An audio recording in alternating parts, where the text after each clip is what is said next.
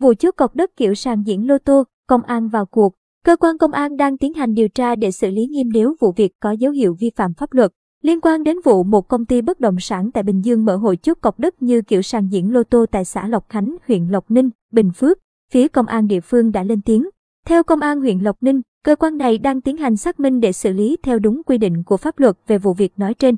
Công an huyện Lộc Ninh cũng cho biết thêm, sau khi vụ việc xảy ra trên địa bàn gây xôn xao dư luận, công an huyện đã vào cuộc điều tra.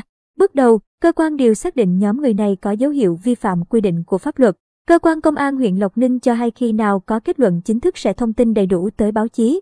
Trước đó, đại diện Ủy ban Nhân dân huyện Lộc Ninh cũng khẳng định tại xã Lộc Khánh chưa có bất kỳ dự án khu dân cư nào được cấp phép. Thế nên các nhân viên của một công ty bất động sản ở Bình Dương lên đây giới thiệu là dự án Lộc Khánh tại một khu đất trống để bán đất cho người dân là không đúng sự thật.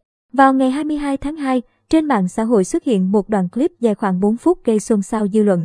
Theo đó, một công ty bất động sản dựng rạp để cho nhân viên chốt cọc đất nền tại một khu đất trống thuộc xã Lộc Khánh. Trong clip, khung cảnh nhốn nháo, la hét, giành giật của các coi đất dẫn khách hàng, chốt cọc kiểu như chơi lô tô trúng thưởng.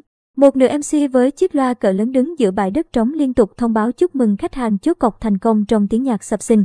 Các cò đất thì chạy lăng xăng, la hét thông báo là đã chốt cọc thành công.